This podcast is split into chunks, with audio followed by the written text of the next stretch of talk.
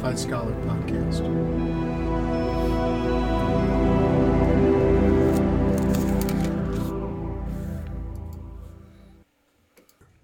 Welcome to the podcast. I'm still trying to kind of wrap my head around podcasting and, and what, what we're trying to do here as an organization, as a church, and what I'm trying to do as a pastor. And um, this is the Unqualified Scholar. And the reason I chose unqualified is because eventually someone will say, "Well, you don't have the right qualifications to talk about whatever." And it's like, "Well, I don't I'll just admit right up off the front of the bat, I'm I'm not qualified to talk about some things. I'm qualified to talk about a couple things." And uh, so anyway, unqualified scholar, here we go. I think that in a lot of ways, communication has kind of come full circle if you remember, you know, your studies back in, in, grade school, you talked about Egyptian hieroglyphics, and you know, it's a picture language. Now, I realize it's much more complicated than just little pictures. Like when I send a text message, or when someone sends a text message to me, and uh, and I respond to them with like a smiley face, I feel like I'm communicating. Now, this is way more complicated than me sending a smiley face. This is an actual written language and it has all the complexity of a written language and, and it's really it's beautiful. I don't read hieroglyphics but if i was to read hieroglyphics maybe we could find a smiley face in here. I don't know. But i do know a little bit about the bible. And so i think that history is kind of repeating itself when it comes to biblical studies. And so hang out we're going to talk about that a little bit. When the bible was first written most people were illiterate. They could not read. And so the the thing that people had to do is if you read something, you were reading it for other people. You were doing it to benefit someone else. And so you read aloud. And this created an, an auditory learning culture. And so when you look back into the Old Testament, a lot of the Old Testament is what's called a narrative style of literature a narrative style of literature is is basically it's a story that tells a theology, a theological truth. It teaches you. And so when you go back to Genesis, it doesn't say uh, like something we would be familiar with. Tell me what God's like, and start with A and go to B and go to C. That style of writing wasn't even invented when the Bible was written. But we've always told stories. And so, as the Bible was written, it starts off in the beginning, God created the heavens and the earth. And so, it starts by teaching something about God.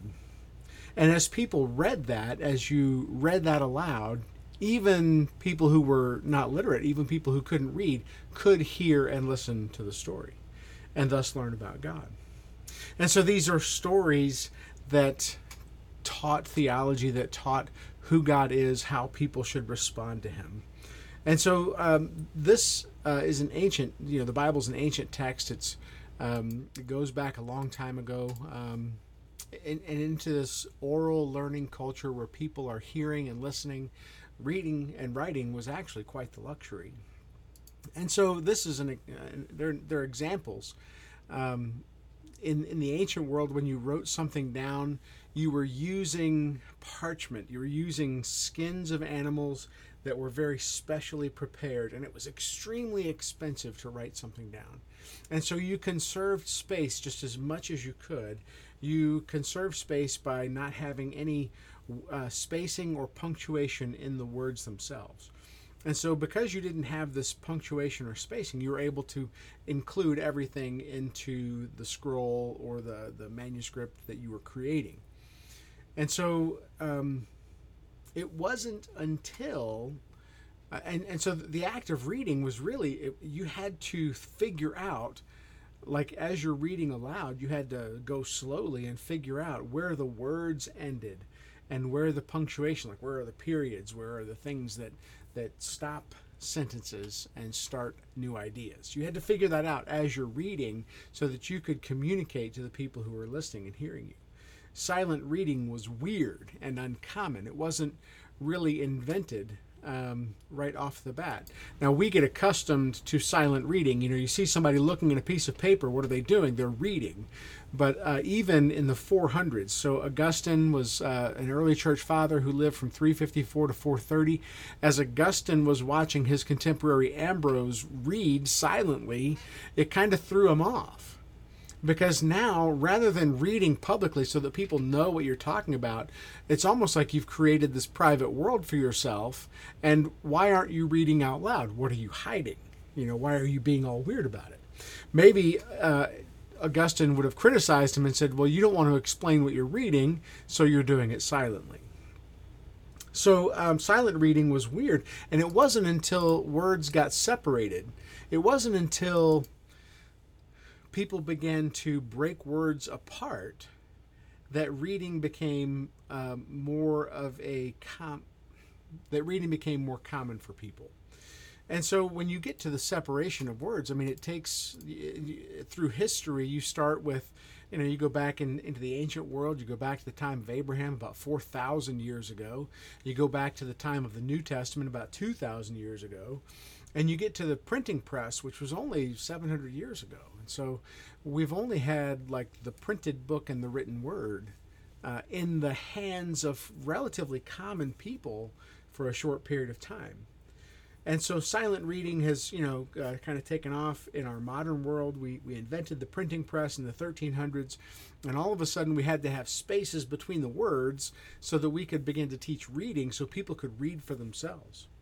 Well, it's fascinating. What happens when common people start reading is that they get dangerous ideas. And so, what dangerous ideas could possibly come from reading books? Well, uh, the the kings of England and the unfortunately some of the people in the church decided that well common people shouldn't read the bible because who knows what kind of crazy ideas they'll come up with um, we in the modern world, we, we think, no, we want you to read the Bible. We want you to become familiar with what's written in what Christians believe is the Word of God. I believe it's the Word of God. I want you to read it. I want me to read it, you know, and I, I have a couple books in my library. It's still under a thousand. Um, so my wife is very tolerant and patient uh, with the money that we spend on books.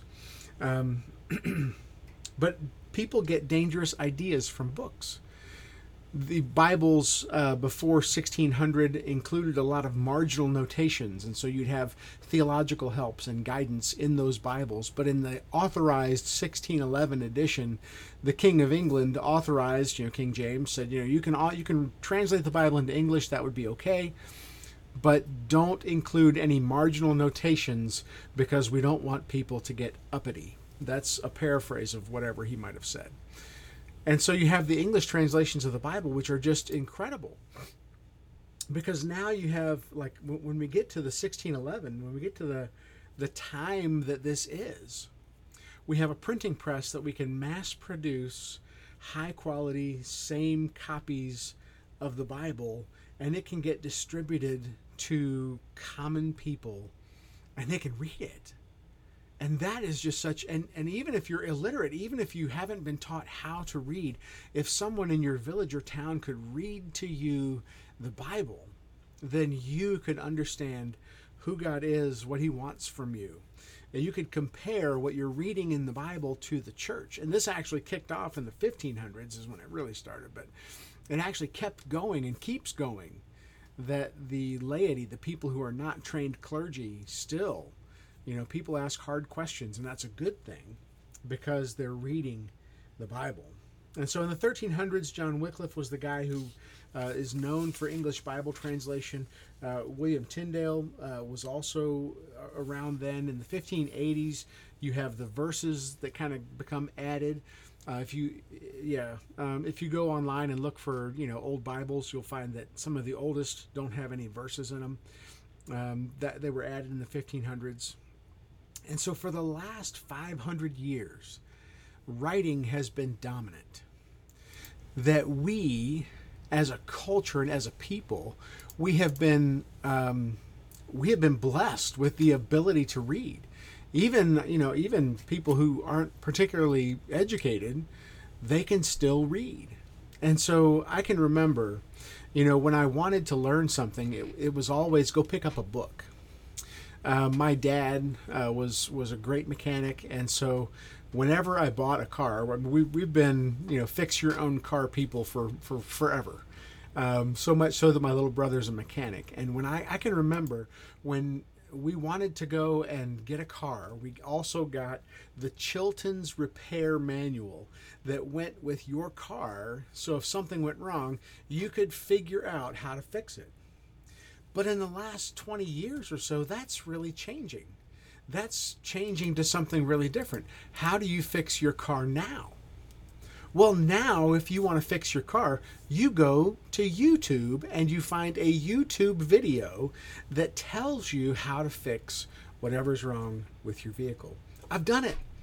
And it's amazing. It's great. It's because now, you know, if I want to know how to fix my 2010 F 150, I can go online. I can find the exact video. I can watch, you know, of various quality. I can watch some Yahoo show me how to, oh, it's easy. Just do this. And then I look at it and I think, I don't think that's easy. It's, it's every bit as mystifying as the Chilton's manual sometimes. How do you learn something in the modern world? You go to YouTube. And so our kids, my kids and my grandkids, are going to have to learn more how to discern good information from bad. And that's one of the motivations behind this podcast. I'm certainly not qualified to do everything, but I think I can help people discern good from bad when it comes to biblical studies. Now we still read. I don't think reading is going anywhere anytime soon, but we're starting to listen more. And so that's one of the reasons like I had to be convinced, hey, go start a podcast. I why would I start a podcast? There are better podcasts out there. There are smarter people than me out there producing great stuff. Why would I produce a podcast? Well, it's to help the people that I have influence in. The people who are listening to my voice for whatever reason we still read, but we're starting to listen more because you can listen and drive. And as you listen and drive, you can you cannot read and drive. I'm a former professional truck driver. I, I can promise you, you cannot read and drive unless it's highway signs.